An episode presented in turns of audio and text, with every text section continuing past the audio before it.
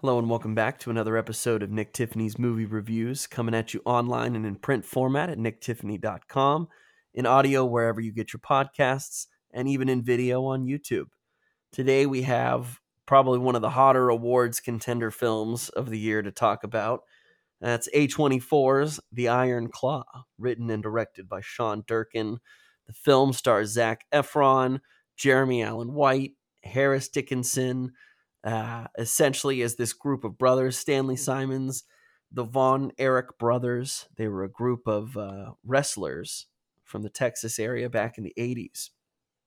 And I didn't know much of anything going into this movie. I just knew it was going to be sports biopic about a tragic family of wrestlers. Um, and I knew that it was kind of focused around a group of brothers and kind of their bond but uh, nothing could have prepared me for for what I saw. I mean, this movie is not even entirely the whole true story of what happened to the Von Erichs, but good God, I mean, this is like harrowing, just awful, awful stuff. Um, yeah, I mean, gosh, wait, I mean, the the film is great. The film is really, really terrific. Zac Efron in particular as the oldest brother Kevin. I mean, he is fantastic. Um, this is a story not only about obviously what familial pressure can do, this idea of living up to your father, which in this case, their father was the one who had this famous move, the Iron Claw. Fritz von Erich, who's played incredibly by Holt McCallany, uh, who you might know from Mindhunters on Netflix for those fans out there. I was like, I knew I knew the name going into the film, and then as soon as I saw him, I was like, oh, he's he's good. He's really good at being an asshole. And as the wrestling father who never earned his shot at the championship belt, you know, he made it his goal to make sure that he would raise a family of wrestlers and sons who could hopefully eventually bring that belt and glory into his home. And obviously, you know, with all that kind of pressure, you would hope that dad wasn't a total jackass and just militant style, careless, thoughtless, but nope. These boys are, you know, it was a good thing I think that the boys had each other because there's fighting for your father's approval and there's also fighting for his acceptance.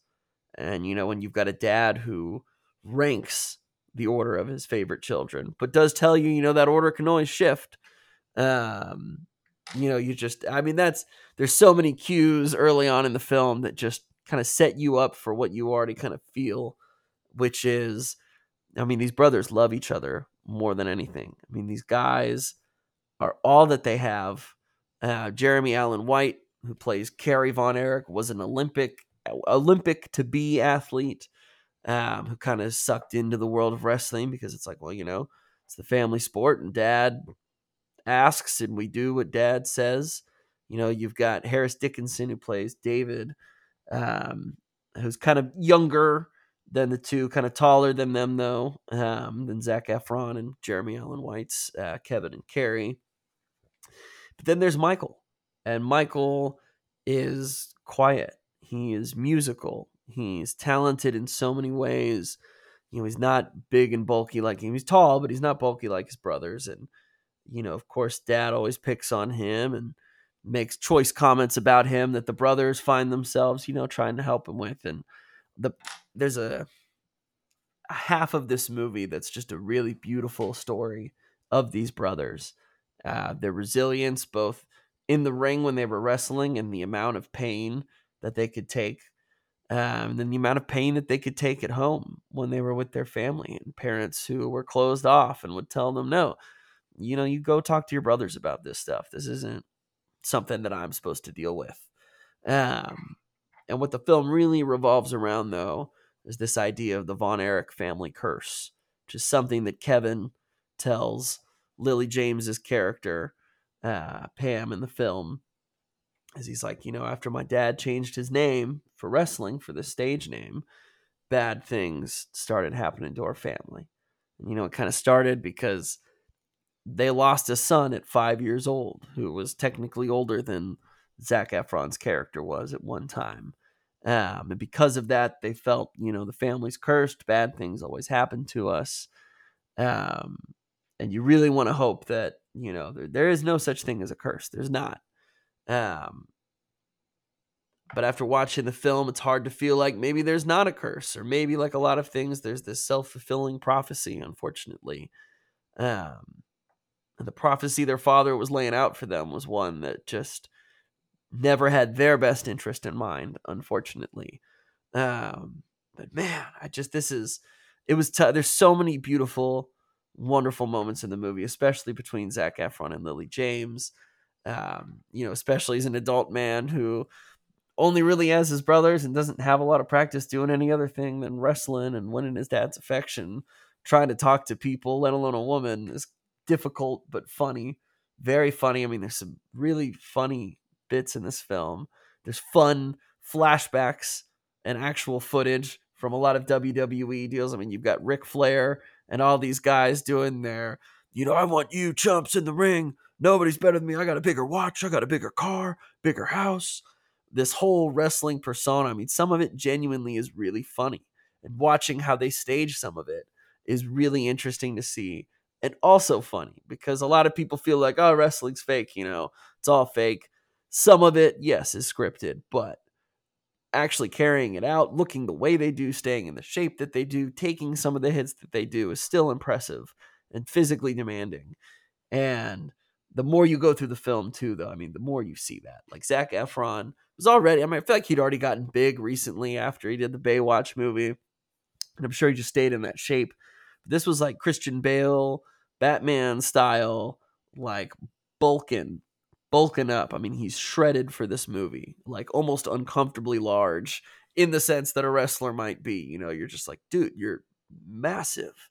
I don't know. I'm like watching him do sit ups. I was like, do your abs hurt because they're just like crunching against themselves? It was ridiculous. Uh, it was ridiculous. Jeremy Allen mean, all of them just got shredded for this movie. And so that physically they fit the part so well and they're actually in there wrestling doing these moves and it looks incredible. Um I think the and then I've talked to a few other people about this. I think the storytelling perhaps might be the weakest element of the film.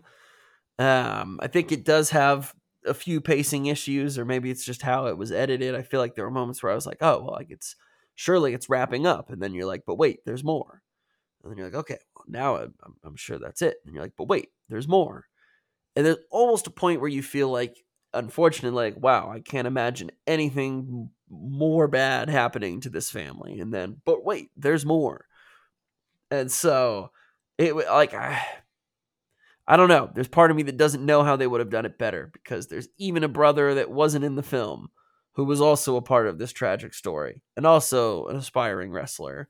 Um, and I feel like what they tried to balance in the movie was I don't know if audiences are really going to believe that things were this intense and that it was this serious and this many horrible things happening, but it's like it was. And this is why people are like, well, this has got to be a movie. And now it is. And so I just I, I don't know. I think the the writing could have been a little better. I think a lot of stuff either is left to your interpretation or you're like, all right, I get that he's an asshole. I kind of wish someone would just say something about it or have some confrontation moment or like you kind of like I think this might be going on on the side, but I'm not really sure because they don't totally want to commit and tell us that, I guess, or like spend the time to show us that.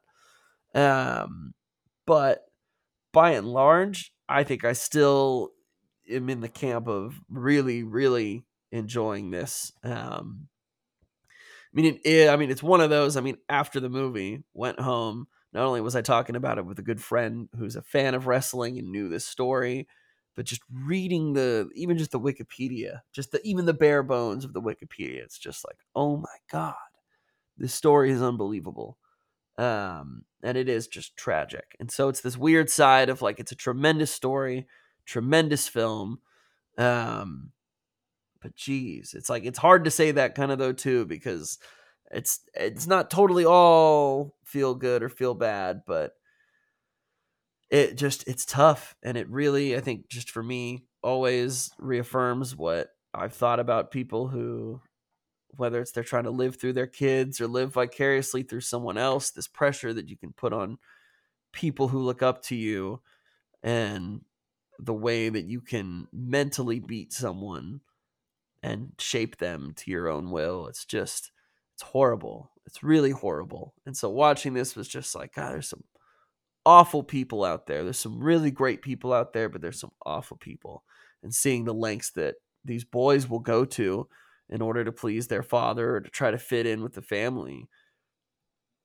It's understandable given their situation, but just all the more hurtful and harmful to watch just because you want so much better for them. And you're like, well, now I, I know this is a true story, so I, I don't have high hopes for where it's going to go, unfortunately. But God, I, if you have the stomach for family tragedy and just a lot of sad scenarios and situations, I think this is a film that is really going to resonate with a lot of people. I think it's going to, uh, you know, I think it's definitely going to be nominated for a lot of awards. And for what it's worth, I think Zac Efron delivers one of the best acting performances just in general of the year and perhaps of his career. Um, far more dramatic side than we're used to seeing from him, but one that is also such a physically informed role um, that just says so much through so many of his motions and so many of the ways he carries himself and his body.